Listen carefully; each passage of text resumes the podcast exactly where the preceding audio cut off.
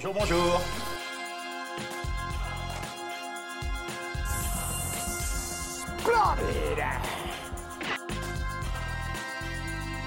It's not gonna say hello. It absolutely is going to say hello.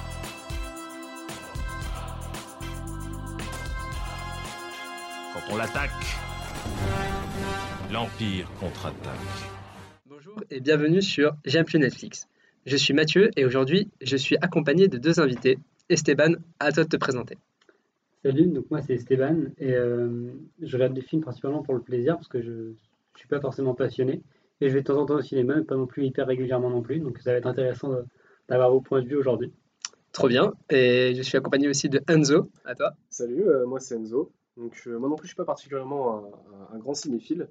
Euh, je suis limite plus série et je vais assez rarement au cinéma, mais euh, certains films, euh, a certains films que j'adore. Trop cool. Ben, heureusement qu'on fait ce podcast euh, pour en parler et vous faire kiffer le cinéma. La thèse est osée, et comme toutes les thèses, parfaitement raisonnable. Nous allons donc, si vous le voulez bien, discuter de la musique par rapport au local, de l'élixir et du flacon, du contenu et du contenant.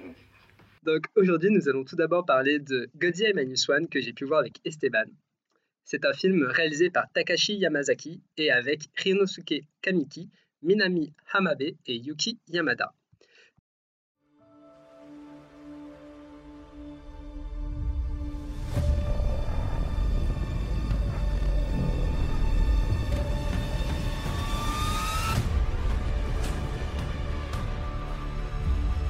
しかこの国の未来を切り開くことはできないんです。あの怪物の生態は未知のことが多すぎて。る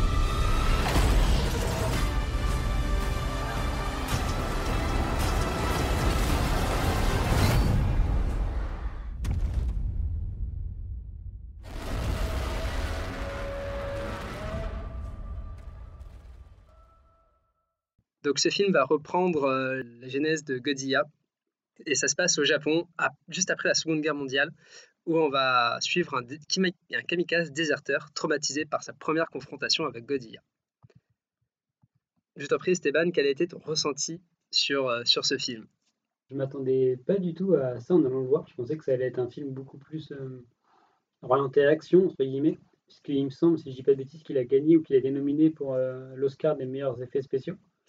Oui, c'est bien ça. Il a, reçu une nomination aux Oscars prochaines qui vont se dérouler euh, dans quelques semaines. Et justement, ça a été assez incroyable. Et donc, bah, étant donné qu'il y avait cette nomination, je pensais que les effets spéciaux, euh, ça allait prendre une énorme place dans le film. Et donc, il allait y avoir beaucoup de, scènes de combat, entre guillemets. Et ce que j'ai beaucoup aimé, c'est que dans le film, c'était beaucoup plus, j'ai trouvé, ressenti, enfin, orienté sur l'humain que sur le, le combat spécial, le combat contre Godzilla, entre guillemets. On voit les scènes avec Godzilla, on doit en voir deux ou trois dans le film, quelque chose comme ça. Même si c'est des longues scènes, c'est vraiment des scènes, euh, c'est pas ce qu'on attend le plus au final. Ce qu'on attend, c'est vraiment de voir le dénouement des relations humaines et choses comme ça et la reconstruction du coup du kamikaze au fur et à mesure. Et c'est ça que je pense que j'ai beaucoup aimé dans le film. Et justement, je trouve que c'est assez incroyable parce que ben, ça se passe au Japon, où a été créé Godzilla, juste après la Seconde Guerre mondiale, qui a été, rappelons, vraiment un traumatisme. Et on revoit ce traumatisme de la Seconde Guerre mondiale et de tout ce qui s'est passé à travers Godzilla. Et justement, d'avoir cet aspect plus euh, personnel euh, d'un seul, euh, d'une seule personne, je trouve ça assez, comme tu l'as dit, c'est très très intéressant. Et c'est pas comme l'a pu faire des gros films américains pour vraiment avoir de la baston tout le temps contre Godzilla, alors que là, c'est vraiment un- un aspect naturel qui va un peu redétruire le Japon. Et du coup, est-ce que ce rapport à la destruction du Japon, il était aussi en, partie présent dans les films américains ou c'était complètement effacé? Mais en fait, quand tu regardes sur les derniers films américains et même sur la plupart, même du dernier avec euh, Jean Reno en 95, en fait, c'est que bah, y avait très peu de. En fait, ça se passait quasiment très peu au Japon déjà. Il y avait un petit peu, on entendait parler un petit peu du Japon, mais déjà ça se passait à des années 80-90, même pour le dernier de Gareth Edwards, ça se passe euh, assez proche de l'heure actuelle. Et en fait, il y a cet aspect du Japon qui est un peu oublié. Et justement, que ça revienne comme ça, ça a été un très bon choix de la part euh, de, de cette société de production japonaise de vouloir le refaire aux prémices en fait du, de l'histoire. Du coup, vous n'avez pas été spécialement étonné par son succès à l'Occident? Euh, ben justement, si on reprend en plus euh, la production et surtout aussi la distribution du film, euh, je ne sais pas si tu le sais, mais en gros, il a été sorti pendant deux jours en décembre. Et en fait, la société de production européenne qui a décidé de l'acheter aux Japonais a dit, bah, en fait, pour le moment, on va le sortir deux jours parce que ben, on n'est pas sûr de son, succès et on va pouvoir le sortir très rapidement sur les, sur les plateformes de streaming. Donc pas du tout voué à être un succès commercial. Ah, clairement pas. Et en fait, ils ont vu le succès commercial critique euh, et spectateur aussi, quand même, parce qu'il y a eu beaucoup de monde qui a voulu le voir en décembre et qui s'est déplacé au cinéma. Et ils se sont dit, bah, en fait, il faut qu'on continue, il faut, développer ça. Et là, il est sorti pendant deux semaines juste en janvier, ce qui nous a permis de le voir. Justement, on était très heureux de le savoir. Et, en fait, après ça, ben, oui, il y a eu un succès euh, colossal, euh, critique, euh, à bouche à oreille assez développé. Et justement, ouais, c'est, ça a été une surprise. Parce que quand on regarde les films japonais, dès que ça, c'est assez rare qu'un film japonais avec des, des, grands effets spéciaux prenne autant de place sur, sur la critique, etc. En général, c'est plus les films américains qui ont cette position-là. Exactement, ouais, c'est ça, c'est que c'est des gros blockbusters américains qui vont avoir cette place, alors que là, en fait, on va tomber sur un film avec des très bons effets spéciaux, déjà, nommé quand même, et en fait, euh, qui rivalise complètement avec les derniers blockbusters américains qu'on a pu voir, type Marvel et autres. Hein. Et ce qu'on se disait, c'est que vraiment un budget qui est un film, c'est l'équivalent de 18 millions de dollars, le budget du film entier. Ah oui, donc ils ont réussi à faire un, bleu, un, gros blockbuster avec en plus du sens, ce qui peut manquer aussi dans certaines productions. Euh, souvent dans les blockbusters, ça, ça manque de sens, ça manque d'histoire. Donc là, on est sur un film avec du sens, c'est un budget très petit, ça Bah en fait, euh, pour comparer, j'ai regardé par exemple le budget de... Comment on appelle ça? Bah, du, de Trois Mousquetaires, et il me semble que c'était dans les 60-70 millions, quoi, quand tu compares. Ah oui. Donc c'est une toute autre échelle. C'est ça, genre tu peux regarder des, des comédies françaises, euh, ce qu'on va appeler à gros budget, parce que bah, en fait, tu as des grosses, grosses stars, mais par contre, euh, bon, malheureusement, derrière, il n'y a pas autant d'histoire qui est développée. Bah, ça va taper sur les 15-20 millions. Type, Bienvenue chez les Ch'tis, ça dépasse les 10 millions d'euros de, de budget. Ouais, ça pique. Ça pique. Quand tu dis que des Japonais font ça, tu te dis, mais en fait, on peut avoir en France, dans d'autres pays, une, des films avec des, des, des, des, histoires, des effets spéciaux euh, assez développés. Ouais, ça, ça peut encourager les autres là, avec, entre guillemets, le, le budget n'est pas une excuse valable pour ne pas faire un, un, très bon film. Rarement, mais euh, c'est un débat très important et très intéressant. Et en fait, euh, on peut prendre l'exemple de, de, du Règne animal, qui est un film français qui est sorti en septembre. En fait, il y a eu, je crois que ouais, il n'a pas coûté très très cher, mais en fait, il y a des effets spéciaux très beaux, il y a une histoire derrière, en fait. C'est fantastique, un peu social, et c'est ce que devrait être le minimum d'un film, en fait, je pense. Euh, ensuite, j'aimerais bien parler des, des, acteurs. Ça reprend un peu le jeu japonais, mais pas trop surjoué, je trouve, pour la plupart des acteurs. Et malgré quelques-uns, c'est assez bien joué, voire très bien joué. On s'attache au personnage très rapidement. Il y a certains personnages comme euh, la voisine du, du kamikaze qui, au début, m'a pas trop plu, mais au fur et à mesure, m'a pris par les tripes. J'ai trouvé son jeu excellent. Et aussi, on peut retrouver le docteur que, que j'ai adoré, hein, clairement. Et moi, en fait, je, je suis venu regarder le film parce qu'il m'intéressait au niveau de l'histoire et que j'aimais euh, les de Godzilla et que j'avais vu les critiques vraiment positives. Et ben, je connaissais pas tout ce que tu m'as, tout ce que tu dis par rapport au jeu d'acteur euh, japonais en l'occurrence. Et y ça m'a absolument pas choqué du tout. Euh, j'ai vu ça comme, enfin, j'ai vu aucune notion de, de surjoue, quelque chose comme ça dans le film. Et je suis d'accord avec toi sur euh, l'attachement personnage, la voisine au début que je pense que beaucoup détestaient quand le personnage est rentré chez lui. Et euh, pareil, le, le docteur qui, qui, devient super, super stylé au fur et à mesure du film, dès qu'on comprend qui il est vraiment, ah c'est oui. vraiment bien fait et bien amené, je trouve. Parce que c'est quelque chose qu'on avait compris qu'il avait un rôle un peu spécial, et pas à ce point-là, qui n'était pas si important, et c'était vraiment très intéressant, je trouve, très stylé à regarder. Ouais, totalement. Vite fait pour Anzo, en fait, euh, en gros, c'est un kamikaze qui n'a pas réussi à faire son travail, très clairement. Et quand il revient et que la voisine le remarque et comprend qu'il n'a pas fait son travail dans la guerre, elle le rejette.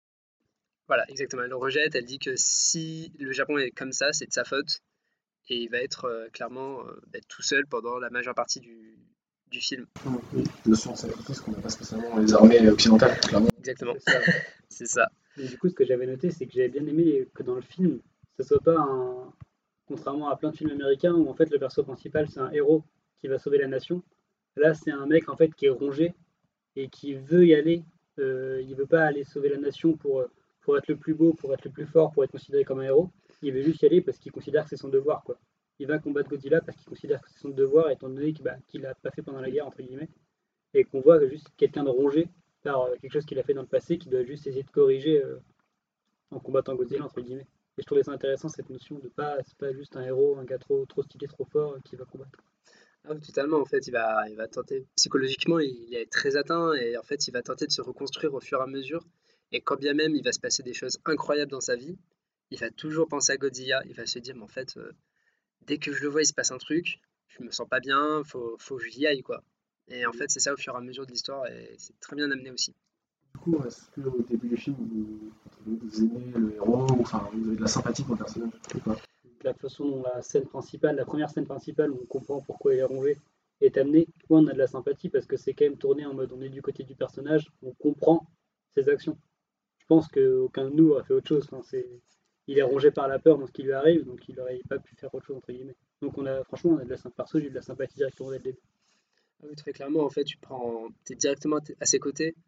Et bah, moi, je pense que clairement, j'aurais la frousse à être, euh, à être à la guerre. Il a déjà fait beaucoup plus que nous, je pense. C'est ça.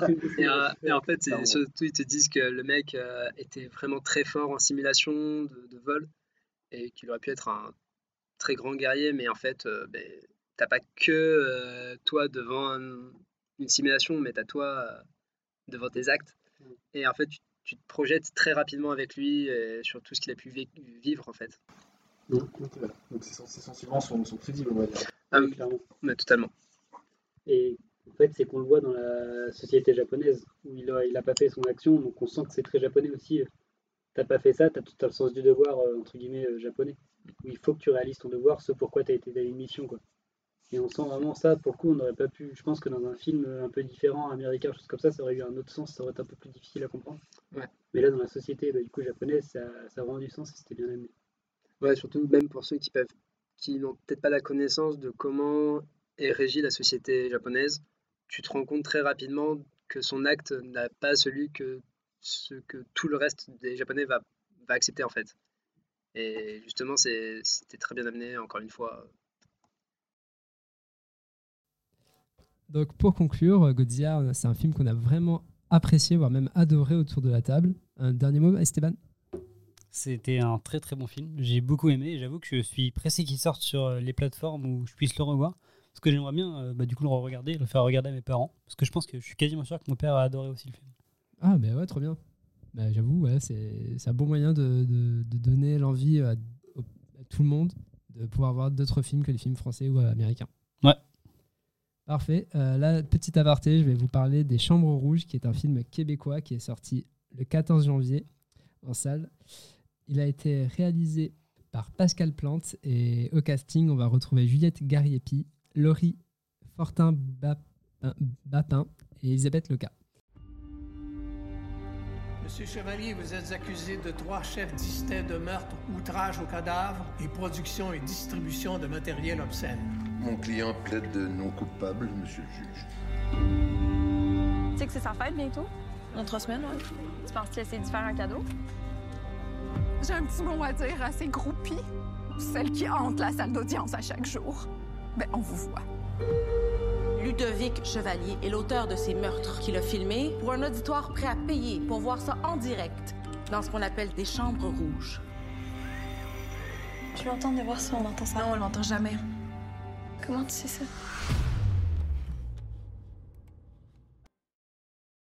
Donc, euh, très rapidement, en fait, ce sont deux jeunes femmes qui vont se réveiller euh, chaque matin aux portes d'un palais de justice euh, à Montréal pour assister à un procès d'un tueur en série. Et, euh, les deux femmes sont obsédées, en fait, et ce tueur en série faisait partie d'un réseau de chambres rouges. Tout d'abord, est-ce que vous savez ce que c'est? Non. Alors, euh, je me trompe peut-être? Est-ce que c'est tiré du Darknet? Où en gros des gens peuvent. En gros, y a, tu t'as- de ce que je me souviens, tu as une salle rouge.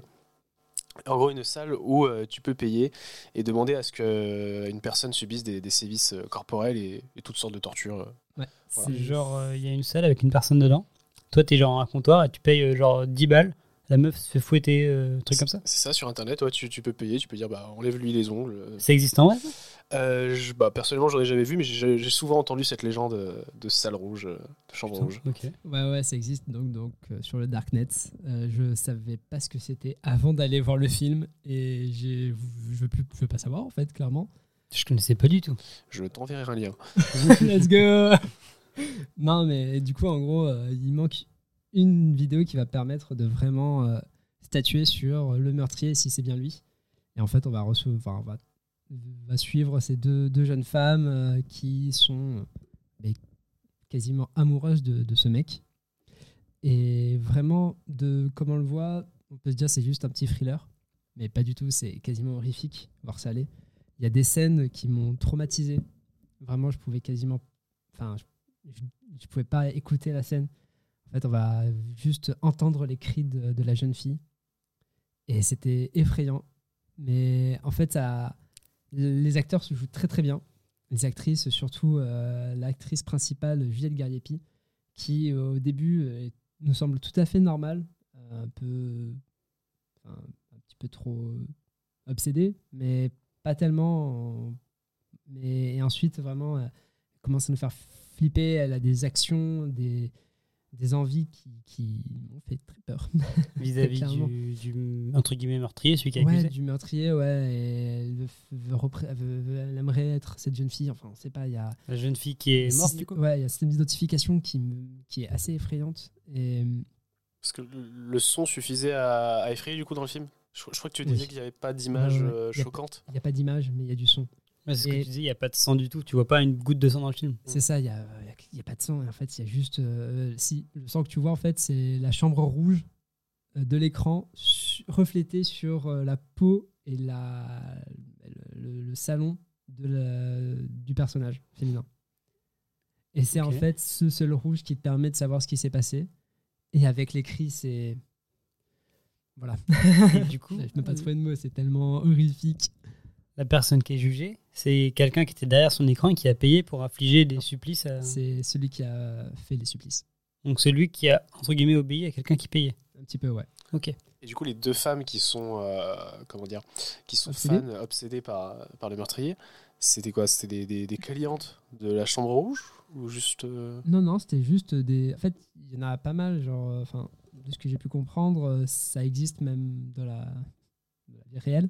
En gros, c'est des personnes qui pensent que la, le- c'est pas, le- c'est des personnes innocentes qui vont être jugées, en fait, et qui se disent que, bah, en fait, le mec, il a rien fait. Genre, elles sont persuadées dans leur tête qu'il est innocent. Voilà. Mais c'est genre une pensée ou c'est genre une pathologie euh, dans leur tête, euh, c'est innocent? Euh, On a, on a l'exemple récemment avec Nordal Lelandais. Typiquement, il y, a- il y a pas mal de femmes qui ont exprimé leur, leur, leur désir de le rencontrer, de, de fonder une famille, de faire des enfants avec elle. Euh, J'ai vu certains reportages qui disaient que c'était, ça pouvait être considéré comme une pathologie, en fait. Aussi d'être attiré par, par l'interdit, par, par le criminel, par, par, le, par le sombre, tout, tout simplement. Ok. Il y a vraiment beaucoup de femmes, euh, enfin beaucoup. En tout cas, la, la majorité des meurtriers euh, ont souvent reçu. Des fans, ouais. des- les tueurs en série reçoivent souvent des, des lettres d'amour de, de la part de, de femmes, ouais. ce qui est très euh, troublant. Putain, même, tu peux le voir, tu as la série Dahmer qui est sortie l'année ça, dernière. ouais, ça, ça va- c'était choquant, Ouais, en fait, tu as beaucoup de personnes, tu as de plus en plus de films, de séries qui vont parler de tueurs en série. Donc, c'est pas seulement des personnes, mais même quasiment la société qui, qui se transforme. Et justement, cette réflexion qu'on peut avoir, euh, en fait, il y a la réflexion vis-à-vis de la personne qui va être obsédée. Et en fait, les deux jeunes femmes vont avoir des, des parcours différents. Très rapidement, la seconde va se dire, bah, en fait, euh, ce mec est totalement taré, en fait. Je, je suis, Ah oui. elle va avoir une prise de conscience euh, au bout d'un moment, ce que l'autre ne va pas avoir, et elle va aller dans les profondeurs, clairement, de- d'une pathologie. Ok. Et vraiment, euh, il a, il y a eu pas mal de publicité sur ce film, mais je trouve pas suffisamment. Il mérite beaucoup plus euh, de visibilité et je, bon, si vous n'avez pas trop peur, euh, je vous le conseille. Ouais, bah, comme tu dis, à l'instar d'un Dahmer ou qui, euh, comment dire, où, ce- où cette œuvre a souvent été euh, problématique parce que, selon certains, elle, elle idolâtrait justement les, les criminels et donnait même parfois une image entre guillemets sexy et alléchante du tueur en série, ce qui peut être considéré comme très grave euh, de montrer ça dans une œuvre d'art, même Ah. si ça reste de l'art bien sûr. Exactement. Et du coup, tu peux considérer ce film comme un peu un film d'horreur ou pas? Parce que je déteste les films d'horreur. Donc euh, là, le film que tu me décris, je suis curieux de le voir. Mais si Euh. c'est un truc qui me fait vraiment peur premier degré, euh, j'ai peur de ce qu'il y a derrière dans mon salon, ça m'intéresse pas, tu vois. Premier degré, il fait peur. Ok. Voilà. Mais tout autour, c'est très intéressant. Déjà, dès la première scène, tu as envie d'en savoir plus. Parce que tu vas voir la, la procureure qui va t'expliquer tout ce qui se passe. Très rapidement, tu sais qui sont les personnes et ce qui va se passer. Les enjeux du film. Ok. Et dans, un, dans une scène qui était tournée en, en une seule prise et en plan séquence, dans un, une- dans un tribunal, je trouve ça déjà assez fou, vu comment c'est exigu et qu'il n'y a pas beaucoup de place. Et tu dis, ok, d'accord, euh, c'est ça ce qui va se passer. Donc, euh, tu continues, tu regardes tout et c'est vraiment la fin où ça te prend par les tripes. Ok. Mais même si ça fait un peu peur, bon, après, pas aussi peur de regarder à tous les coins de rue et même sous ton lit, quoi. Tu, res- tu Ok. ressentais plus un malaise euh, qu'une peur Ouais, c'est Ouais, ça, c'est ouais. ça. Ok. Voilà, donc euh, gros gros conseil de, de le voir dès qu'il sort sur les plateformes euh, Les Chambres Rouges. Euh, je vous le conseille vivement. Et bah ça donne envie, clairement. Ouais. Parfait. Donc maintenant, on va parler de Iron Claw, qui est un film que je suis allé voir avec euh, Enzo, qui a été réalisé par Sean Durkin avec Zac Efron, Harry Dickinson, Jeremy Allen White, Lily James. Now, we all know Carrie's my favorite, then Kev, then David, then Mike. But the rankings can always change.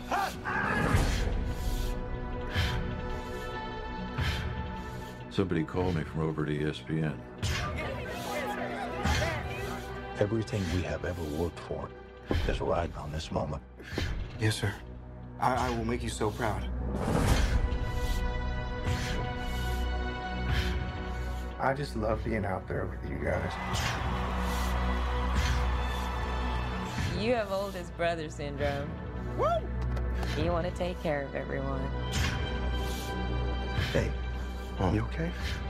Yeah. Our greatness will be measured by our response to adversity. We survived this before, we can do it again. Feel that? Ah, feel that? That's pressure.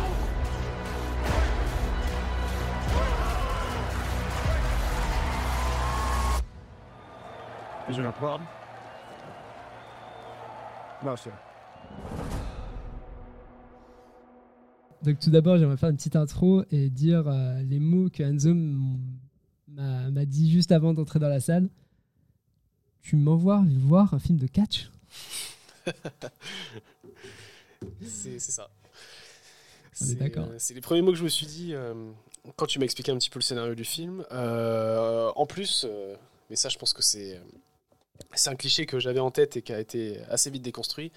Euh, je me suis dit qu'aller voir un film avec Zac Efron allait forcément être un film euh, un petit peu neuneux. Voilà, je, le dirais comme ça. Et je me suis vraiment trompé. Au tout début du film, je me suis dit bon, ça va être un film, euh, un film classique. le héros a un objectif, être le, plus grand champion de, catch du monde, enfin en tout cas de, de sa compétition. Mais au final, on voit que le film va, va beaucoup plus loin. On s'approche beaucoup plus d'un film qui parle de, sentiments, de relations à la famille, aussi de la position de la femme. Et euh, Ouais, et en fait, juste pour revenir, donc euh, Iron Claw, c'est un film qui va parler des frères Von Irish, qui ont été euh, très importants dans l'histoire du catch dans les années 80. Et en fait, ils ont été entraînés par un père qui a été lui-même euh, catcheur euh, pendant sa jeunesse. Et en fait, c'est surtout un film qui a été produit par la société euh, A24, qui est une très grande société de films type indépendant, euh, qui a sorti de très très beaux films. Je t'ai coupé, pardon. Non, non, non, c'est normal. Il faut remettre un petit peu, un petit peu de contexte. Donc euh, voilà, je m'attendais vraiment à un film, un film classique. Euh, le héros a un objectif, euh, il l'atteint, euh, tout finit bien, deux trois drames au milieu. Et au final, non, non, le, le film va, va beaucoup plus loin. Euh, Il y a très peu de moments dans le film où je me suis dit c'est c'est un petit peu creux, où il y a 15 minutes de trop, euh, comme j'ai pu le ressentir sur, euh, sur certains films. Vraiment un, bon film, euh, des, des mises en scène vraiment, vraiment appuyées. Je regrette un petit peu que sur certains personnages, euh, on n'est pas assez creusé. Il y a notamment euh, un des frères de, de, cette fratrie qui, qui est un ancien sportif, enfin en tout cas quelqu'un qui se préparait pour les, pour les Jeux Olympiques. Donc ce personnage, lui, bah, se, se met dans l'entreprise familiale pour, pour faire du, du cage, de la compétition. Et je trouve que ce personnage, on l'a pas assez creusé, en tout cas, qu'il est resté assez... Je l'ai plus vu comme une coquille vide en, termes de sentiments, même si le personnage... euh, dans l'histoire est, froid et n'est pas très expressif. Je l'ai, ouais, j'ai vraiment, je me suis dit que sur certains personnages, on aurait pu creuser un peu plus, quitte à allonger un petit peu le film. Je pense notamment, euh, je sais pas si tu vois le l'enfant, euh, l'enfant qui est fan de musique, notamment lui. Je pense que ça aurait pu être, être pas mal. Oui, en fait, il y a c'est quand même quatre frères dont on va devoir parler. Ça prend beaucoup de temps et oui, le, frère joué par Jeremy Allen White, on le voit assez rapidement d'où il vient. Et en fait, donc après les JO euh, avortés, il va devoir euh, revenir dans le ring et accompagner ses deux frères. Et en fait, très rapidement, il va avoir un accident et on va même quasiment l'oublier pendant une partie du film, mais ce qui est un peu dommage parce que je pense qu'il y a beaucoup de choses à en dire. Mais ouais, il y a quatre, quatre frères à parler, plus les parents. Ça fait beaucoup. C'est ça. Mais du coup, aussi, juste- justement pour rebalancer, c'est un, point positif que, que je trouve, c'est que, étant donné qu'il y y a beaucoup de personnages qui ont une vraie importance, euh, je trouve que, je, pense- qu'on peut le dire sans spoil, il y a, il y a des drames qui arrivent aux, membres de la famille. Et justement, ces, drames viennent, viennent d'autant plus, euh, je trouve, sont très crus. Et étant donné que des fois on passe vite sur un personnage, on a l'impression qu'on voit la vie d'un d'un personnage qui passe à une vitesse euh, folle. Et je trouve que ça rend encore plus, comment dire, ça accentue la violence du drame qui tombe sur la famille. Et c'est vraiment, pour, pour la famille, un coup de massue après l'autre. Je trouve que c'était vraiment pesant à, à tenir. Et euh, c'est ce qui rendait pour moi le film. euh, le film enfin, pour moi, c'est pour ça que le film euh, faisait ressentir des émotions, clairement. Voilà. C'est aussi ce- ce- cette violence qui, qui, se, qui se ressentait. ouais. J'aimerais bien parler justement de, de la mère qui, qui, après tous ces drames, je sais pas comment elle fait pour continuer. Enfin, elle est, il y a une- scène qui est, je trouve, incroyable quand elle choisit sa robe pour, euh, bon, on va, le dire, mais un, enterrement. Et elle n'y arrive pas en fait. Elle veut vraiment pas y aller. euh, elle est au bout du rouleau, euh, si ce n'est plus. Et elle a, comment dire, elle a vraiment une force et déjà d'avoir vécu tout ça, d'avoir laissé en plan. Enfin, elle était derrière son mari juste avant, avec ses enfants, etc. Et elle est vraiment forte. Et il y a, je trouve qu'il y a deux types de féminité euh, derrière tout ça. Derrière c'est la mère et derrière euh, la femme de Zac Efron qui est jouée par Lily James. Donc d'un côté, on a la mère qui est jouée par Maura Tierney qui va en fait euh, ben, mettre sa, toute sa vie un petit peu quasiment de côté. Elle va être une femme au foyer qui va tenter d'être la plus proche de ses enfants, les aider. Alors que de l'autre côté, on a Lily James, donc qui joue Pam, qui est très euh, comment dire? Une femme forte et indépendante, on peut dire. Ouais, Enfin, Exactement, elle est avenante. C'est elle qui va aller voir Zac Efron au début, donc euh, Kevin Von Erich, qui va aller, là- qui va aller voir euh, le catcheur, qui va lui dire qu'elle lui plaît, etc. Et il y a une belle différence entre les deux, mais c'est deux femmes fortes qui. bah, Mais, tu vois, en voyant la scène, de, de voir vraiment les, les- les deux côte à côte, donc typiquement la, la jeune et, la plus âgée, euh, pour moi, c'était limite un avertissement pour la, pour la jeune femme, du coup. Fais attention, euh, la vie passe vite, tu peux, tu peux vite devenir, euh, comment dire, finir femme au foyer et passer après, après tout le reste. C'est un, truc qui m'a encore plus choqué, c'est quand, en gros, la, la, la, mère qui, qui se prépare pour l'en- pour l'enterrement d'un des proches, la première chose qu'elle se dit, c'est qu'elle ne peut pas porter une robe parce qu'elle l'avait déjà portée à un autre événement, euh, un autre événement euh, terrible. La première pensée qui lui vient, c'est entre guillemets, qu'est-ce que vont penser les gens? Quelle image je vais renvoyer? Comme si elle était responsable de, l'image et du, statut de sa famille. Et je trouve que c'était très lourd et euh, ça se ressentait vraiment parce que parce qu'elle n'a pas dit spécialement qu'elle avait peur de, l'image qui renvoyait des autres, mais ça se ressentait tellement au niveau de l'image. Je trouvais cette scène ouais, tr- très pesante. Je sais qu'elle t'a pas mal touché cette scène. euh. Ouais, ouais. Bah, il a fallu attendre quand même euh, mi- mi-janvier pour avoir les premières larmes de Mathieu, donc bon, ouais. C'est beau. Les premières larmes de l'année dans le film Ouais, ouais, ouais. Ah, c'est quand même quelques semaines, euh, ça fait beaucoup. Euh, D'habitude, c'est très rapide, mais bon. Euh, Moi, j'ai pas pleuré. Toi, t'es un vrai bonhomme. Et justement, en parlant de bonhomme, on peut parler de masculinité dans ce film. Euh, ben, en fait, c'est quand même des, des catcheurs. Une masculinité très forte. On le voit même à travers les adversaires qui, qui tentent de montrer leurs biceps, leurs gros muscles, euh, de montrer qu'ils sont. euh, on peut parler de, de différents. De Ric Flair, par exemple, qui va, qui va montrer qui il est, qu'il a beaucoup d'argent, beaucoup de. qu'il est très fort, etc à comparer des autres qui ont une sensibilité différente, et même de, de Kevin, donc joué par Zac Efron, qui au fur et à mesure va vouloir délaisser ce sport pour euh, se rapprocher de sa famille. C'est ça, et puis un rapport qui est présent vraiment 24 heures sur 24, c'est-à-dire que vous vous levez le matin pour les petits déjeuners, on va remarquer si votre biceps est, plus grand que la veille, enfin voilà, c'est c'est vraiment, ça s'arrête pas à l'extérieur à, à montrer au monde qu'on est, qu'on est fort, euh, déterminé et puissant, c'est même, au- même euh, au sein de sa famille, on est censé être, comment dire, le plus soi, le, le plus intime et le plus, le plus en sécurité, on va dire. Ouais, ça, te suit partout dans le film, c'est c'est assez troublant. ouais. On le voit, c'est le père qui va tenter de. qui va changer de favori au fur et à mesure de, de l'histoire et va choisir le meilleur tout le temps. Et justement, euh, il y a, le père a une présence au sein de la famille qui, qui est quasi effrayante, aussi, encore une fois, hein, mais. euh, Ah oui, oui, ça, clairement. Il va, il va vouloir que ses, ses enfants fassent mieux que lui tout le temps. Et si tu n'y arrives pas, euh, t'es relégué quasiment. Le père, il avait une carrière de catcheur euh, dans le passé? Oui, justement. ouais. Et on- du coup, on en vient limite à avoir euh, pitié du, du père parce que il veut justement que ses enfants, que, que ses enfants, euh, pardon, euh, vivent ce qu'il n'a pas vécu en fait. Ouais. C'est comme si la- sa vie s'était arrêtée après sa carrière et qu'il vivait euh, par procuration à travers ses propres enfants. Et euh, bah, c'est, il n'y a rien de plus malsain en fait. Ouais, Parce que du coup, il leur met une pression de, de malade, quoi. Alors que ça se trouve, c'est même pas ce qu'ils veulent faire. J'en sais rien, j'ai pas vu le film, mais. Bah, euh, notamment, un, un des enfants n'a pas du tout envie, envie de faire ça et se retrouve euh, quand même euh, en Sur le partie mêlé à ça. En fait, c'est- comme si c'était euh, une, voilà, une épée de Damoclès pour, pour tous les enfants. Ils devront y passer un jour. Ok, Pas- ouais. Passion ou pas passion, euh, voilà. Le père a décidé. Et du coup, la fratrie, c'est que des garçons il y a quand même des, des sœurs il n'y a aucune sœur dans la Ouais, fratrie. c'est- que des garçons. ouais. Donc, les, ces quatre, vous avez dit tout à l'heure Les quatre, ils passent sur le ring. euh, Ouais, c'est ça. Absolument Euh, tous, ouais, tous, absolument tous passent, par, passent par le ring. Et euh, c'est justement euh, ce, qui est drôle, bon, pas, pas vraiment drôle, mais c'est que c'est entre guillemets le ring, le ring lui-même qui va détruire euh, absolument toute cette belle famille. euh. En fait, on parle vraiment, du- on parle vraiment d'une famille unie euh, qui va se prendre des, voilà, des, des coups de massue l'un après l'autre.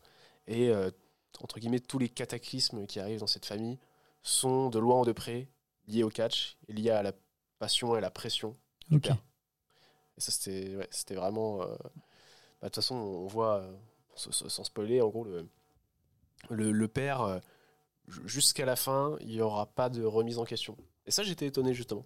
Moi, je m'attendais à un, un retournement de situation, euh, quelque chose comme ça, une sorte de bonne morale, tu vois. Et en fait, la bonne morale se passe par le, le frère qui est joué par Zac Efron, qui va prendre conscience de tout ça et qui va décider de totalement changer à la fin. Oui, notamment, bah, oui, oui, je vois très bien la scène. Mais même le père, du coup, comme tu dis, ne se remet jamais en question, même à la fin. À la fin, du coup, c'est Zac Efron à travers son personnage qui, euh, qui va, Parce qu'on sent que ça- résolver le problème. Quoi. On sent que Zac Efron euh, est, comment dire, plutôt conscient assez vite. Ça, ça prend du temps, certes, mais on sent qu'il est quand même conscient assez vite des, des problèmes et de, de ce qu'est pour lui une vie, euh, un bon objectif de vie, clairement. Et pour le père, non, ouais, vraiment. euh, pourtant, euh, les membres de la famille essaient, essaient de lui expliquer, mais à, à aucun moment, enfin, en tout cas, j'ai pas eu l'impression qu'on sent un déclic euh, chez le père. Non, non, il n'a pas vraiment, malheureusement. Oui, donc en fait, moi, en regardant, juste en réalisant vite fait le film, j'avais compris que c'était juste une histoire de catch. Mais en fait, c'est beaucoup plus que ça. C'est beaucoup plus une histoire euh, de famille qu'au final que, de sport, entre guillemets. Bah, c'est ça. C'est pour ça que j'avais un très mauvais a priori sur le film avant d'entrer dans la salle, ju- justement. Mais non, non, le, film est, un peu plus profond que ça, quand même. Et euh, il y a autre chose que j'ai vraiment aimé dans le film, c'est. euh, alors, on sait tous que le catch, c'est forcément quelque chose de, spectaculaire, c'est un show, c'est faux, c'est répété. Mais euh, je trouve qu'ils ont vraiment réussi à faire en sorte que le spectateur, même s'il est au courant que le catch c'est faux, à rendre des scènes très réalistes, notamment au tout début du film où on voit le, le père se battre. Et vraiment, on est là, il y, a- il y a une tension, le- je trouve que les effets sonores sont vraiment euh, très brutales. Et euh, sur le coup, je pensais plus du tout que c'était du catch. J'étais plus du tout dedans et je- toujours un peu partagé dans est-ce que c'est vraiment une répétition, est-ce que c'est vraiment faux, ou est-ce qu'il y a un combat réel euh, devant, mes- devant mes yeux? Euh, ouais, c'est ça. On voit même certaines scènes. euh, bah, Il y a même certains coups qu'on ressent, ce qui est un peu étrange pour du catch. Et même, il y a une scène qui m'a fait un peu rire, c'est que juste avant de rentrer sur le ring, avec leurs adversaires, ils se disent bon, en fait, du coup, il va se passer ça, ça et ça. C'est un peu grossier, ils savent à peu près comment ça va se passer, mais ils connaissent pas les coups qui vont être portés. Donc c'est ça qui était un peu saugrenu même. Et j'aimerais parler aussi d'une scène qui est assez, euh, ben, en fait, en termes de vie, d'image, qui m'a choqué. Bah, après, les, les scènes de catch sont assez bien travaillées, mais c'est surtout une scène qui montre la tension de toute cette famille autour de Zac Efron quand il va en fait aller de, de- dans le ring, aller de corde en corde, et cela de plus en plus vite. Ça veut dire quoi d'aller de corde en corde? En gros, il va, il va d'une corde à l'autre. Il va tenter d'aller au plus vite possible du- d'un bord à l'autre. En fait, il va prendre de l'élan à chaque fois. l'habitude de, de- de se reposer sur les, euh, sur les cordes Ok. pour, leur- pour prendre de la vitesse. Ah oui. Un peu comme un yo-yo, voilà, et ça, Ouais. ça fait ça sur, sur le ring. Souvent, ils font Donc- ça pour, pour mettre un coup. Pour, pour mettre un coup, mais là, c'était euh, total- totalement Ouais, différent. tu vois euh, juste de dos sur un plan fixe et euh, ça montre toute la tension et même l'envie de Zac Efron d'aller encore plus loin. Et je l'ai trouvé vraiment incroyable, très belle. J'ai ressenti cette tension de familiale, de cette envie d'être toujours le meilleur, de se surpasser euh, quand bien même euh, c'est pas ce que tu veux. Quoi. Ouais, c'est vrai, ça je suis d'accord, on sent vraiment une montée en colère. hein. Moi, il y avait juste vraiment une scène qui m'a que j'ai vraiment euh, que j'ai vraiment aimé, c'était en gros, c'était après après un événement très gratifiant pour la famille. Il y a un moment dans le film où en gros, le personnage principal, donc joué par Zac Efron, gagne, une- gagne la compétition euh, de catch et du coup réalise entre guillemets le, rêve de son père et, le rêve de toute la famille. Et, ju- et juste après cette scène, on a un plan où, après la victoire, après la fête, on a un plan euh, sur un champ avec, du, avec, euh, un soleil, un, grand soleil et un plan très calme. Aucun son, aucun mouvement, vraiment le calme plat. Et c'est à ce moment-là où je me suis vraiment dit, bon, euh, l'objectif du film, en tout cas l'objectif des, personnages du film, c'était vraiment pas de gagner. Parce qu'ils viennent de gagner, ils viennent de, entre guillemets, sauver l'honneur familial qui devait être défendu euh, par le père depuis des années. Au final, tout ça est balayé parce que derrière, euh, il ne se passe rien. On voit vraiment un plan fixe, comme si, quoi que les personnages auraient fait par rapport au cash, quel que soit le prix qu'ils auraient gagné, ça n'aurait rien changé. Et en plus, cette scène-là, elle vient vraiment après, euh, après les drames que la, que la famille a subis. Et euh, on passe vraiment d'une victoire au néant, au vide. Entre guillemets, tout ça n'a servi à rien. On peut le voir aussi avec euh, le frère David Van Eyricht, qui est joué par Harris Dickinson. Petit disclaimer, c'est un acteur que je suis un petit peu de plus en plus, malgré son film Sans filtre, qui a reçu une palme d'or en 2022. Euh, je le trouve très bon et en gros, ce, frère a gagné lui aussi et va devoir aller dans une. euh, en fait, quand bien même il a gagné, il va devoir aller dans une tournée au Japon pour être encore le meilleur au fur et à mesure en fait. Même si tu as réussi un truc, c'est pas suffisant, faut que tu continues. Oui, donc il réussit le championnat américain, il doit aller faire les autres championnats pour se faire connaître dans le monde entier. Quoi. Voilà, le, le rêve du père euh, n'aura pas suffi en fait. Ouais. Ah oui, ok. Voilà. Un dernier mot, Enzo? Euh, très bon film. Et ne jugez pas un film parce qu'il y a Zac Efron à l'affiche. C'est une belle conclusion. Effectivement, il est vraiment très bien. Euh, on a beaucoup apprécié autour de la table.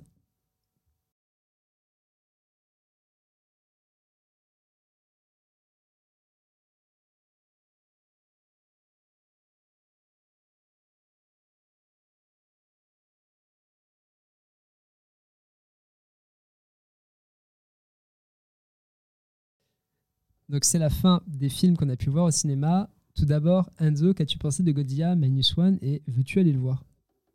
Alors, euh, la petite discussion que vous avez tous les deux m'a vraiment donné envie de le voir. Euh, bah, surtout que c'est un film qui a été fait par les Japonais. Et euh, moi, la seule expérience que j'ai eue avec Godzilla, c'était par des films du coup américains. Et j'aimerais bien du coup voir la, voir la différence et voir un blockbuster où, comment dire, qui va vraiment me démontrer, enfin me montrer l'image que Godzilla a vraiment pour, pour le peuple qu'il a créé. Ok, très très bien. Et euh, de ton côté, Esteban, veux-tu aller voir Iron Claw? Ouais, ça m'intéresse assez bien d'aller le voir parce que du coup, à première vue, j'avais plus ou moins le même a priori que Enzo. Sur, euh, bon, moi, Zac Efron ou pas, je m'en fiche un peu, j'avoue. Mais sur un film de catch, ça c'est pas forcément ce qui m'intéresse euh, particulièrement. Et donc, euh, bah, je prends le disclaimer d'Enzo, euh, le petit, la petite note de fin euh, qui dit qu'il ne faut pas s'arrêter à ça et d'aller regarder le film malgré tout, parce qu'apparemment, il a l'air très cool d'après votre discussion. Parfait. Donc, euh, on tourne cette euh, discussion sur les films de cinéma et maintenant on va parler d'un film qu'on a pu voir sur les sites de streaming. Plat. Pourquoi pas un fruit de BDU non, je crois pas. Non? Tu veux pas un fruit de BDU Ah, c'est bon d'être chez soi. Donc, cette semaine, nous allons parler des Trois Mousquetaires d'Artagnan, qui a été réalisé par Martin Bourboulon. Et donc, on peut trouver un gros gros fait pas casting justice soi-même. François Civil, Vincent Cassel, C'était un peu plus Romain Duris, bien. Thieu Un Marmal droit qui et Eva Green. m'appartient à moi. Et à moi seul. Qui est cet enfant? D'Artagnan, votre majesté. Trois duels en trois heures avec trois mousquetaires Monsieur Athos a le droit de me tuer en premier, Monsieur Porthos en second et Aramis en dernier. Je vous prie de m'excuser par avance si je ne peux contenter tout le monde. Euh, Je vous trouve bien arrogant, jeune homme. C'est ma seule richesse. Et je la mets tout entière au service de Sa Majesté. Je suis euh, Charles d'Artagnan. J'ai bien connu votre père. Que puis-je faire pour son fils? Aussi loin que je me souvienne, j'ai toujours voulu être mousquetaire. Vous allez rejoindre les cadets. Et peut-être un jour, vous serez mousquetaire.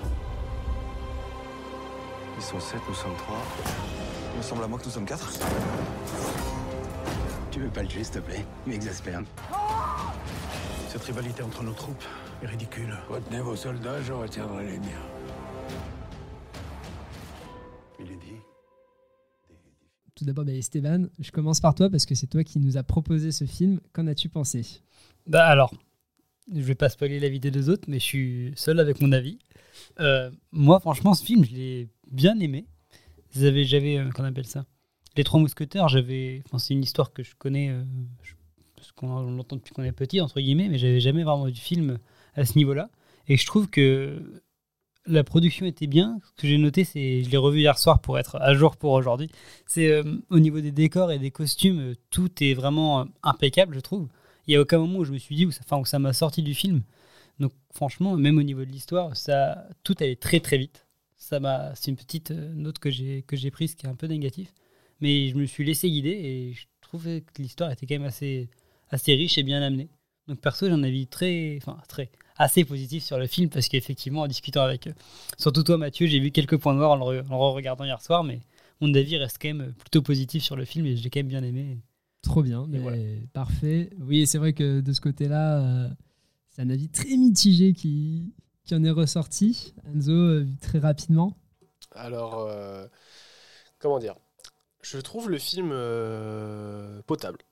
Voilà, je trouve que le, le film se regarde, mais euh, il y a quand même beaucoup de points qui m'ont dérangé et qui, pour moi, ont rendu le film, euh, enfin, à mon sens, euh, à mon sens mauvais. Notamment sur l'histoire. Alors, tu, tu dis que l'histoire s'enchaîne très vite. Alors, je suis plutôt d'accord, mais moi, c'est surtout l'interconnexion des personnages. Au tout début, avec quand il rencontre les trois mousquetaires. Alors, mais, déjà, déjà, comment il rencontre les trois mousquetaires? Hasard, hasard de dingue. et que, comme par hasard, il aille louer euh, une chambre et qu'il la loue à la servante de la reine. Que, comme par hasard, euh, celle qui a été mise dans le lit euh, d'Athos, comme par hasard, c'est une comtesse. Enfin, j'ai l'impression que vraiment l'histoire tient à vraiment un film, alors que dans beaucoup de films, euh, c'est le cas. Mais. non, on peut spoiler, d'accord. mais voilà, je, je trouve vraiment que, que l'histoire tient, tient à un fil. Mais dans beaucoup de films, ça me dérange pas. Mais là, j'ai l'impression que le film, ils ont quand même essayé de faire une histoire. Tu vois, à la limite, j'a- j'aurais beaucoup plus compris un film où c'est que de l'action, euh, des mousquetaires très, très stylés, euh, Ok. très, spectaculaires, et que l'histoire soit remise au second plan. Là, j'ai l'impression qu'on a à la fois essayé de mettre l'histoire au premier plan, mais sans mettre l'effort de faire une histoire intéressante. Et on a pratiquement aucune information sur les trois mousquetaires de base. C'est-à-dire Oui. que, personnellement, moi, je connais que très peu l'histoire des mousquetaires, et j'étais un peu perdu en mode de qui sont ces trois, euh, ces trois personnages, comment se connaissent-ils, est-ce qu'ils ont une histoire? Hmm, on parle, on parle très peu de leur fait de guerre, on en parle vite fait euh, lors du procès d'Athos, notamment. Mais je trouve vraiment que ça manquait de, de matière. Pourtant, le film, euh, le film dure deux heures, si je me souviens bien. Exactement. Et j'étais vraiment étonné qu'en deux heures, on n'ait pas pu faire une histoire un peu plus, un peu plus consistante. Et pour le coup, je suis totalement d'accord avec toi sur le fait que tout s'enchaîne par hasard. Il y a des beaux hasards qui font que toute l'histoire s'enchaîne très bien. Surtout sur la partie où Athos est en prison et qui veut, enfin où il y a le procès d'Athos plutôt et qui doivent trouver une solution pour le libérer. Donc euh, bah, la femme qui, qui c'était, ah, c'est la femme qui a essayé de tuer D'Artagnan au début. Ils vont euh, retrouver le mec, il retrouve la bague, il arrive chez la dame, il récupère, enfin la dame lui dit non, c'est pas la bague, elle vient, enfin si, elle vient de mon, mon beau-frère ou quelque chose comme ça. Comme par hasard, il voit quelqu'un dans un C'est escalier. ça, il monte dans l'escalier. Il y a beaucoup de comme par hasard. Mais je suis d'accord que ça peut être un peu euh, déroutant, entre guillemets, mais ça m'a pas sorti du film. Oui, bah après, c'est un film, hein, c'est normal que ça arrive tout par hasard, mais là, c'est un peu trop Un à peu. certains moments. Effectivement. Et même. euh, alors, les combats, euh, le tout premier combat qu'on. Le tout premier vrai combat hein, qu'on voit euh, au moment où. euh, au moment où D'Artagnan euh, part pour, pour se battre en duel avec, euh, avec ses trois mousquetaires, justement, par hasard également. Euh, le tout premier combat, euh, au tout début, je me suis dit, bon, les combats vont être assez, euh, assez spectaculaires, assez bien mis en scène. Et puis très vite, j'ai été sorti du combat et je- limite les combats me faisaient un petit peu rigoler parce que des fois les voltiges, typiquement, quelqu'un court vers D'Artagnan, D'Artagnan met sa main comme une corde à linge pour l'arrêter, l'ennemi s'envole. L'ennemi s'envole. Il n'était même pas sur un cheval ou, quoi que ce soit. Vraiment, je, je me suis dit, mais, mais qui a fait la chorégraphie des combats? Et vraiment, ça m'a complètement sorti du combat. J'étais plus du tout dans l'action et j'étais euh, j'étais ailleurs. J'étais plus, euh, j'allais plus rigoler en fait de la mise en scène. Et je pense pas que c'était voulu. Je pense pas que c'était voulu de la part des, des réalisateurs. Bah, pour le coup, moi, c'est l'inverse. Tu vois, j'ai pas fait trop attention euh, à ce que tu dis comme problème de chorégraphie. Euh. Je trouve que les chorégraphies sont quand même plutôt bien réalisées. Euh, Il y a eu un gros travail de la part des acteurs d'apprendre à manier l'épée, à se battre, et on peut le retrouver directement à l'écran. Et je trouve ça assez beau de, voir cette implication, ce qui est un peu normal des acteurs, mais vraiment poussée, et qu'on peut voir euh, bah, au cinéma comme ça, surtout sur un film français. Et ce que je veux dire aussi sur les combats, c'est que c'est un- une caméra à l'épaule. C'est horrible. Enfin, perso, je comprenais pas le combat. Ils ont passé d'un combat à un autre. euh, sur, si on reprend le, le premier combat, C'est peut-être pour ça que j'ai ressenti ça du coup. euh. c'est peut-être ça, mais moi, j'ai très vite, rapidement, j'étais en mode, mais attends, mais il était là, lui, il était là, je sais plus, euh, ça tremble, je comprends pas. euh, et je pense que sur un plan séquence traditionnel, ce serait plus lisible, on comprendrait mieux les mouvements. Donc, dommage que la plupart des combats soient à l'épaule. Lors de mon premier visionnage du film, j'avais pas fait. Enfin, j'avais ressenti un petit peu un malaise pendant le premier combat, mais euh, ça m'avait pas forcément choqué. Et tu m'en avais parlé de, ce- de cet effet de caméra qui tremble un peu et qui était un peu compliqué à comprendre. Et donc j'ai essayé d'y faire attention hier. Et j'ai vu du coup pendant le premier combat entre les, enfin, avec quand ils étaient tous les trois, tous les quatre au début du film. Et j'ai effectivement, c'était, je pense que c'est ce qui m'avait un peu dérangé, qui m'avait un peu mis dans le malaise de- durant le premier visionnage, cette caméra, ce mouvement de caméra, tout ça. Et à côté de ça, on peut voir un combat comme. euh, alors, je sais pas si vous vous souvenez du coup, au moment où euh, la reine retrouve euh, Buckingham d'Angleterre et qui sont dans une sorte euh, de, cave, de, de confessionnal. Et à un moment, du coup, il y, a un combat rapproché. Donc, il y a un combat dans un endroit, en endroit clos. Et ben là, j'ai trouvé le combat assez fade et j'étais un peu déçu. Je m'étais dit qu'un combat dans un endroit assez clos aurait pu faire de, belles scènes, de l'intensité, quelque chose d'assez brutal que, que- que peut-être on avait aussi, euh, que vous avez pu ressentir du coup sur le premier combat, euh, même si je, je pense qu'on n'a pas, euh, n'a pas le même avis sur ce combat-là. Tu vois, je, je trouvais qu'à contrario, d'une scène de combat à l'autre, on, on passait vraiment du, du tout au tout. C'est c'est plus ça qui m'avait. J'ai trouvé, trouvé ça un peu dommage. Je- pour moi, le sauvetage de la reine aurait dû être un peu plus. euh, Peut-être un peu plus ouais, épique, ouais, clairement. Oui, totalement. Mais en fait, ils ont tenté de refaire ce qu'on a pu voir dans des films comme euh, La mémoire dans la peau, même certains Avengers ou Captain America, où ce sont des combats avec une caméra à l'épaule qui va suivre le- les mouvements. Et malheureusement, certaines fois, et même très souvent, même dans les Avengers, c'est pas beau, tu comprends pas, euh, t'es perdu, tu veux voir un combat, mais en fait, tu passes directement à un autre. Oui. Et c'est ça qui est un peu dommage sur ce choix de, de, de caméra. Et dans le combat, il y avait un truc que j'avais bien aimé, que j'avais noté là. C'est, je l'ai noté une seule fois dans, dans le film, mais j'avais, j'ai bien aimé. C'est quand D'Artagnan est tombé, il a pris un gros choc il est tombé par terre. Et ben on a tout de suite le sang s'est bouché, comme si on était dans le, dans le personnage de D'Artagnan et qu'on avait les oreilles bouchées comme lui. Et donc le son était totalement étouffé pendant 5-10 secondes. Puis au fur et à mesure qu'on voyait D'Artagnan se relever, un petit tubé et repartir au combat, le son s'est ouvert. Et cette mise en scène, je sais pas si c'est quelque chose de très récurrent dans les films, mais j'ai trouvé ça vachement bien amené. Ça, ça m'a remis dedans pour le coup. Ça m'a vraiment. remis- Je me suis dit, oh putain, on est dans D'Artagnan, il vient de tomber, il s'améliore, enfin il remonte euh, combattre et tout ça. Ouais, c'est vrai, euh, ce moment-là est plutôt bien, bien amené. Parce qu'aussi, il y, a une- il y a une chose à préciser. euh, euh, moi, personnellement, je l'ai pas vu au cinéma. Esteban, toi, tu l'as vu, tu l'as vu hier. euh, oui, c'est que je l'ai revu hier chez moi, c'est à ce moment-là que j'ai noté. Peut-être aussi que c'est un film qui, est, euh, qui a plus sa place euh, à être vu au cinéma. Je sais pas ce que t'en penses, Mathieu. Alors très clairement, moi je pense que tous les films devraient être vus au cinéma. Mais effectivement, c'est un film qui est pour le cinéma. En même temps, c'est Gaumont et Pathé qui l'ont produit avec de fortes sommes pour le réaliser. Euh, Il y a une grosse envie de montrer ce que la France peut faire dans des films euh, à gros budget, blockbuster. Et on le remarque directement avec euh, tous les costumes, cette ville qui, qui fait très Moyen Âge.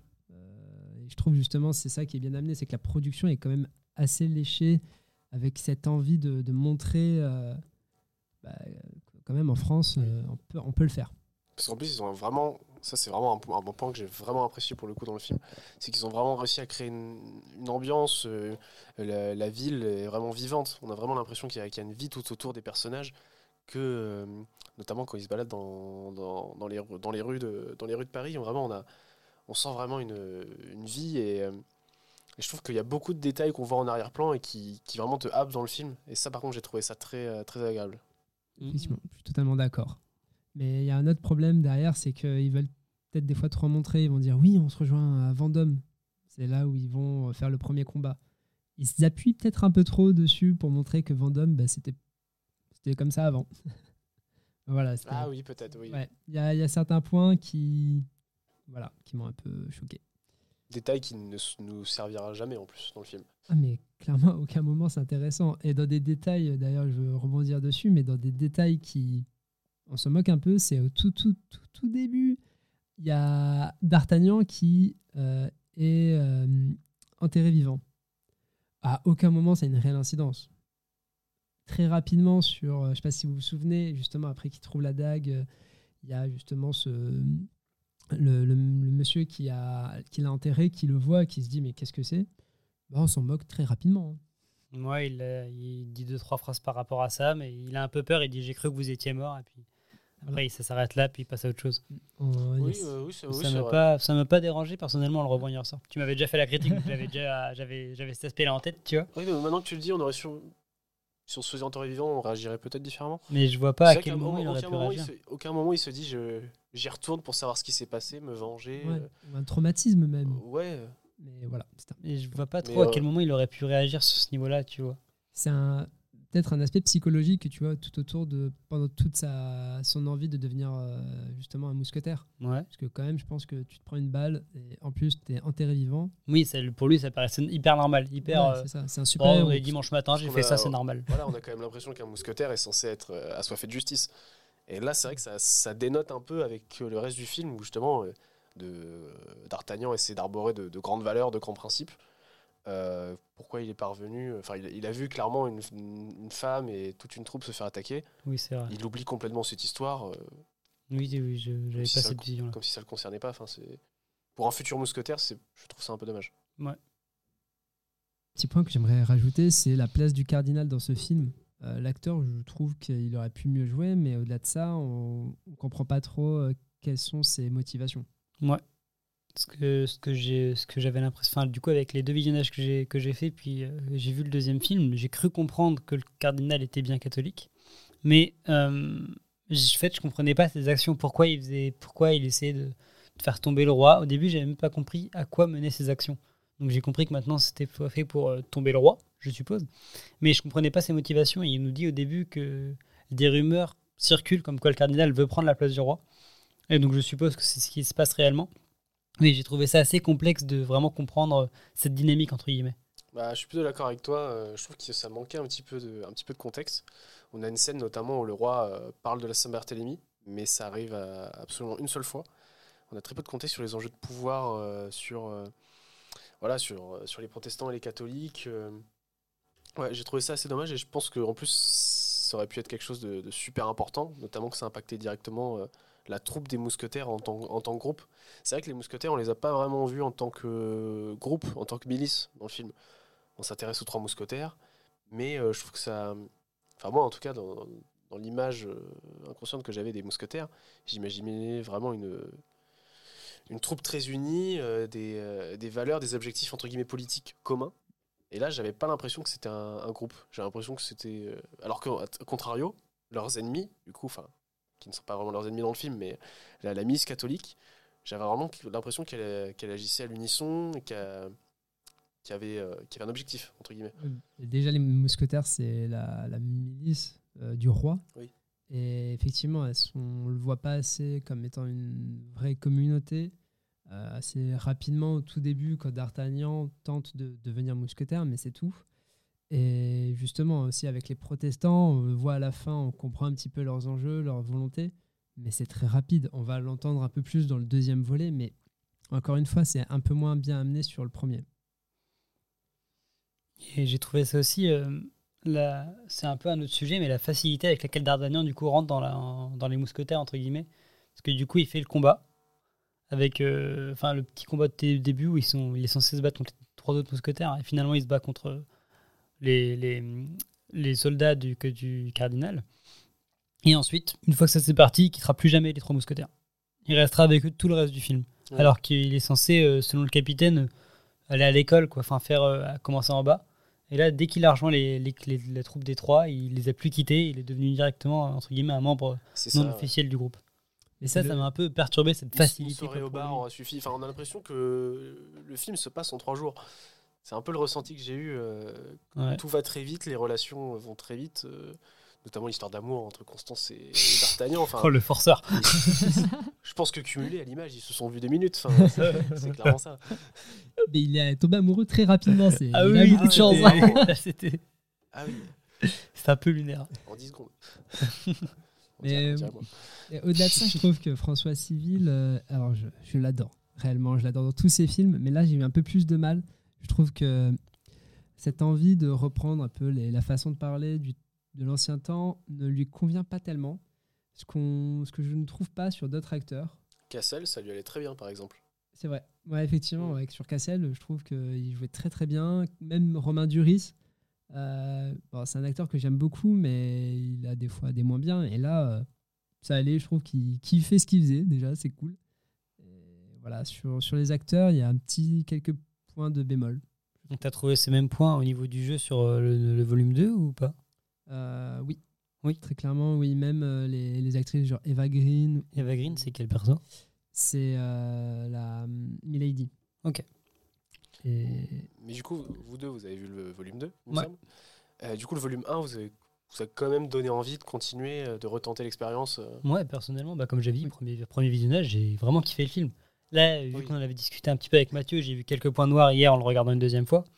Mais euh, globalement, moi, j'ai toujours un avis positif. Donc euh, là, j'irai voir le 3 dès qu'il sortira au cinéma, pareil. C'est ça, parce que voilà, de toute façon, des fois, faut pas, faut pas comment dire, trop réfléchir. Des fois, quand un film ne- comment dire, nous fait du bien, on, Ouais, le regarder et continuer, hein, clairement. ouais. Mais même moi qui n'ai pas trop apprécié le film, euh, j'ai quand même voulu voir ce que pouvait proposer euh, le réalisateur sur une- un deuxième volet. euh, où j'ai été très déçu d'ailleurs, parce que mais déjà sur le premier, j'ai eu un peu de mal sur la couleur sépia. Ah, euh, Il y a un filtre sépia sur tout au long du film. T'as Ah pas oui. fait attention Un peu. ouais. Ah ouais, ouais, c'est assez. Sur le deuxième? Sur Non, le sur le premier, sur le premier. premier. Ah oui Ouais, il y a un Ah, filtre fait tout le temps. C'est pas, pas, euh, j'ai pas trop relevé, mais oui, il y a un petit truc sur la lumière, la couleur. euh, D'accord. c'est un peu terne, quoi.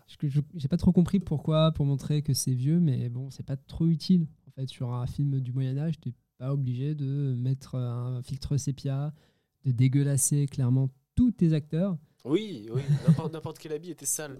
Oui, même, voilà, même, c'est ça. même des gens qui étaient autour du roi, ils ont réussi à les rendre sales. C'était Ça. quand même, ça, ça m'avait étonné. ouais. Donc, euh, ouais, même ça, je suis allé voir le deuxième. Bon, j'irai peut-être pas voir le troisième, clairement. Ah, et ok. c'est même pas sûr qu'il y en ait un troisième parce Ah ouais que. Mais en fait, il y a eu beaucoup d'argent qui a été mis dessus. Euh, c'est un gros pari quand même de la part des producteurs. Et ça, les résultats n'ont pas été ceux attendus. C'est pas rentable ou c'est quand même rentable, mais pas trop? Je crois que c'est rentable, mais pas trop. Ok. Et en gros, c'est une grosse discussion de savoir si ça va continuer. Mais de toute façon, on va avoir un Monte Cristo avec Pierre Ninet Donc, euh, quand bien Monte même. Cristo, euh, c'est. Le Comte de Monte Cristo. Les- Enfin, ça me parle. Le Comte de Monte Cristo, ça me dit quelque chose, mais je connais pas du tout l'histoire. Ah, je me souviens même plus. J'ai j'ai dû le lire comme les Trois Mousquetaires quand j'étais gosse, mais c'est tout. Oui, d'ailleurs, les Mais Trois s'il y a Mousquetaires. Pierre Ninet dedans. euh, Voilà. Les Trois y Mousquetaires, c'est direct. tiré du- d'un livre. Oui, de Mais Alexandre du Dumas. coup, c'est est-ce que le fait que ça soit pas hyper rapide, ça vient aussi du livre ou c'est vraiment l'adaptation qui est hyper rapide, qui est hyper simplette euh Euh, bah, en fait, Je c'est que les. Trois Mousquetaires, quand il a été écrit, c'était en fait euh, une partie dans un journal. Ok. En fait, c'était euh, bah, un peu comme les Feux de l'amour, mais en papier. Ok. Et après, ça fait très longtemps que je l'ai lu, donc je m'en souviens plus, mais en tout cas, euh, en, en adaptation, ça va un peu vite. Ok, d'accord. C'était, je me posais la question. Et je sais pas ce que vous en pensez, mais est-ce que vous auriez été choqué si euh, ce film avait pris énormément de liberté sur ce que sont les Trois Mousquetaires? Non, parce que je connais pas l'histoire de base, donc. euh, je, je pense que ça aurait pas été dérangeant qu'ils justement prennent des libertés. Enfin, imaginons que ça soit entre guillemets de la faute de l'histoire originelle, que le scénario soit aussi aussi mal tissé. Je pense qu'à la limite, ça aurait été mieux de prendre des libertés, euh, quitte à ne pas respecter l'histoire de base. Mais là, on le parle en tant qu'adaptation, de toute façon. Plus, et ouais. justement, ouais, c'est, faut toujours penser que c'est une adaptation et pas un copie. film qui va, ouais, une pâle copie du, d'un livre. Et en fait, à ça. chaque fois qu'un film est tiré d'un livre, il faut le prendre en tant qu'adaptation. Ok. Eh bien, merci beaucoup. Très rapidement, un, mot de conclusion, Enzo. Euh, je n'irai pas voir le deuxième volet des Trois Mousquetaires, mais euh, on peut reconnaître des bons points pour ce film, euh, film français d'ailleurs, donc euh, toujours bon à aller voir. Esteban, à toi. Alors moi, j'espère que le troisième sortira, parce qu'au contraire, j'irai carrément voir le troisième au cinéma dès qu'il sortira. et, euh, et pareil, film français, donc euh, je suis content de, je suis content de voir qu'on puisse produire des films euh, de cette ampleur-là, parce que personnellement, euh, je trouve que le film, il a quand même pas mal de qualité, et, et principalement au niveau décor et costumes, et je- ça m'a un peu, un peu épaté, quoi. Et c'est justement. Et je viens d'à côté de Richelieu, donc je suis content que ça, se- que ça soit représenté. Justement, c'est trop cool de, de pouvoir voir des films de KPDP euh, en France, bien, enfin, avec euh, de l'argent qui est mis dessus, avec un gros pari. Et ça, c'est au moins un bon point qu'on peut signaler sur ce film. Et bien entendu, qu'on ira voir euh, Le Monte Cristo avec Pierre Ninet. Il sort bientôt, du coup Avec Il plaisir. cette année, ouais. Cool. Ce sera peut-être dans ce podcast. Euh, pour finir, euh, est-ce que vous avez quelques petites recommandations, petits kiffs culturels que vous avez pu avoir euh, ces derniers temps? Esteban, vas-y. Alors il y a Cyrus qui sort son nouveau, euh, qui a sorti son nouveau clip. Je sais pas quand sort le podcast, mais qui sort son nouveau clip vendredi cette semaine, donc vendredi 16, sur euh, sur bah, sur les plateformes et euh, le son sur les plateformes et le clip sur YouTube. Donc faut aller voir. Ok, Enzo Alors, euh, j'ai une autre recommandation. Bien sûr que je recommande Cyrus, euh, un des meilleurs rappeurs de sa génération. Mais euh, il y a un film que j'ai vu il y a pas longtemps et je pense qu'il peut être agréable pour les, pour les gens d'aller le voir. C'est Punch Drunk Love. Donc, c'est un film qui raconte l'histoire d'un- jeune homme assez banal qui est souvent, souvent au bord du craquage et de la folie. J'irai pas plus loin pour ce qui est du scénario, mais j'ai trouvé le film euh, vraiment happant. Il se passe pas énormément de choses dans le film, mais il m'a quand même marqué. Et la bande son et les effets sonores euh, sont très pesants sur le spectateur et vraiment c'est un super film. euh, allez le voir. Bah, en même temps, c'est Paul Thomas Anderson. C'est un réalisateur qui est vraiment incroyable. Parmi la tri le trio des Anderson, euh, je pense que c'est celui que je préfère. Et vraiment, je vous le conseille aussi. De mon côté, je vais vous parler de All About Eve. Euh, en gros, ce week-end, euh, je suis allé euh, me balader. J'ai découvert euh, qu'il y avait un vinyle de cette pièce de théâtre. Donc, c'est une pièce de théâtre anglaise que j'ai pu voir aussi. Et la musique est faite par P.G. Harvey, qui est magnifique, qui passe de la mélancolie aux pleurs, au sourire. Enfin, il y a toutes les émotions qui passent dedans. Voilà. Donc, je vous remercie énormément euh, de- d'être revenus, Enzo et Esteban. Merci à toi. Merci à toi. C'était très très cool. Et je vous retrouve euh, très rapidement pour l'épisode 2 au mois de mars. On a invité pour l'épisode 2 Allez, Allez, ouais, ouais.